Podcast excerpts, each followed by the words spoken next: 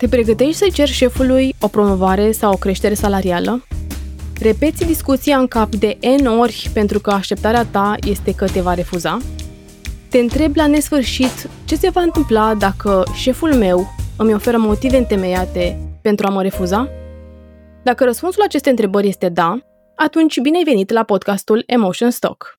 Eu sunt Florina Cioagă, gazda ta, asistată tehnic de Tudor Stoica, iar în pastila de emoție de astăzi îți voi împărtăși cum să ajungi la o mai bună înțelegere și gestionarea emoțiilor când vrei să ceri o promovare sau o creștere salarială. Florina, care sunt emoțiile care apar cel mai des când vrei să ceri o promovare sau o creștere salarială? Sunt atât de multe emoții legate de momentele în care vrei să ceri ceva pentru tine, cum ar fi o promovare sau o creștere salarială, încât am în discuția la nesfârșit și ruminezi la ce înseamnă de fapt pentru tine această discuție. Emoțiile cel mai des întâlnite sunt cele de îndoială de sine și incertitudine. Pentru a-ți da seama de ponderea fiecarei emoții simțite, îți va fi necesar să înțelegi conceptual structura logică a emoțiilor, astfel încât înțelegerea experiențială să fie mai ușor de navigat. Dar chiar, care este structura logică a acestor emoții? Îndoiala de sine este o emoție care îți transmite faptul că nu ești sigur, sigură pe tine, pentru că nu ai mai făcut un anume lucru până acum sau nu ai suficientă experiență. Reacția ta este de a pune la îndoială ce și cum faci, ceea ce vrei să faci, iar scopul este de a-ți concentra atenția asupra pregătirii în ceea ce îți dorești să faci.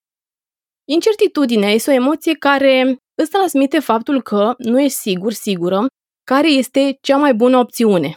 Reacția ta este de a ezita, iar scopul este de a aștepta clarificarea situației. Bine, bine, dar ce pot face pentru a naviga cu ușurință aceste emoții? Aș începe prin a face o distinție între starea de spirit și emoție, din punct de vedere ontologic. Și anume că emoția este reacția neurologică la un stimul emoțional, în timp ce starea de spirit este o energie omniprezentă. Aceasta înseamnă că emoțiile sunt provocate de o experiență, în timp ce stările de spirit modelează experiența pe care o trăiești. Dacă ești în starea de spirit de îndoială de sine, atunci îți vei vedea acțiunile ca eșecuri, iar acest lucru îți va modela comportamentul, deoarece starea ta de spirit este lentila prin care îți evaluezi experiențele. În pregătirea discuției cu șeful tău, îți repeți la nesfârșit aceste întrebări. Ce se întâmplă dacă șeful meu îmi refuză cererea de promovare sau de creștere salarială? Ce se întâmplă dacă șeful meu îmi oferă motive întemeiate pentru a mă refuza? Ce va face acest refuz imaginii pe care o am eu despre mine de angajat competent și respectat? Pare că subiectul este despre promovare sau despre bani, dar ceea ce te face să transpiri este că imaginea ta despre tine este în joc.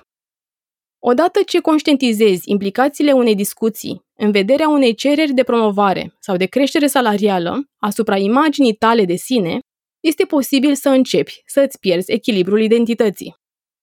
În cea mai ușoară formă, pierderea echilibrului te poate determina să experimentezi îndoiala de sine, să-ți pierzi concentrarea sau pur și simplu să uiți ce aveai de zis. În cazuri mai extreme, poți simți panică și nu vrei altceva decât să fugi. Da, îți poți pregăti strategii care să te ajute în această discuție cu șeful tău, dar nu vor fi decât soluții pe termen scurt care vor ascunde o nevoie profundă de claritate.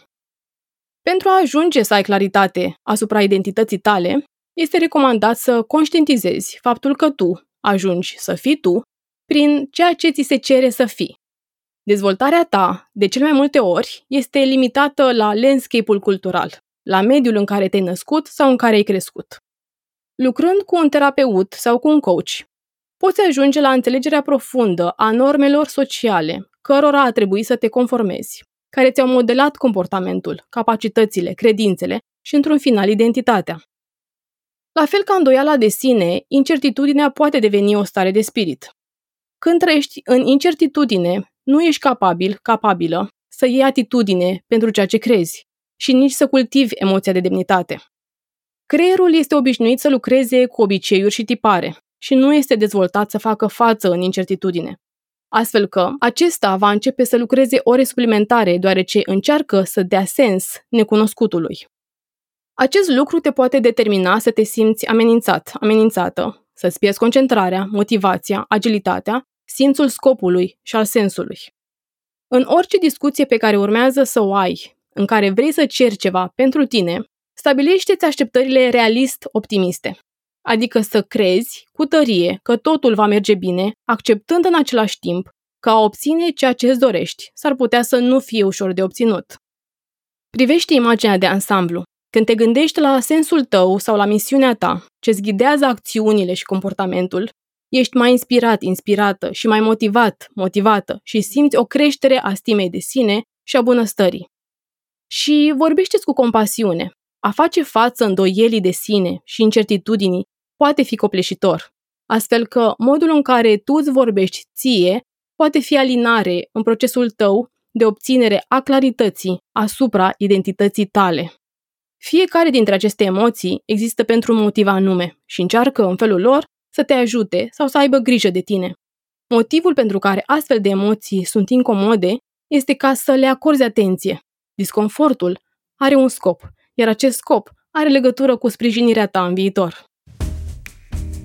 Ai ascultat-o pe Florina Cioagă, coach transformațional, vorbind despre emoțiile cele mai des întâlnite când vrei să ceri o promovare sau o creștere salarială. Vrem să-ți mulțumim pentru cele 5 minute acordate și să te invităm să-i te alături Florinei în episodul viitor, unde ne va explica despre cum să ajungi la o mai bună înțelegere și gestionare a emoțiilor când primești un feedback negativ. Dacă ai propuneri sau sugestii despre situații în care emoțiile au fost incomode și vrei să afli de la Florina despre cum le poți naviga mai ușor în viitor, intră pe site-ul www.florinaceagă.ro la secțiunea podcast și lasă-ne un mesaj. Ne auzim în curând la o nouă pastilă de emoție.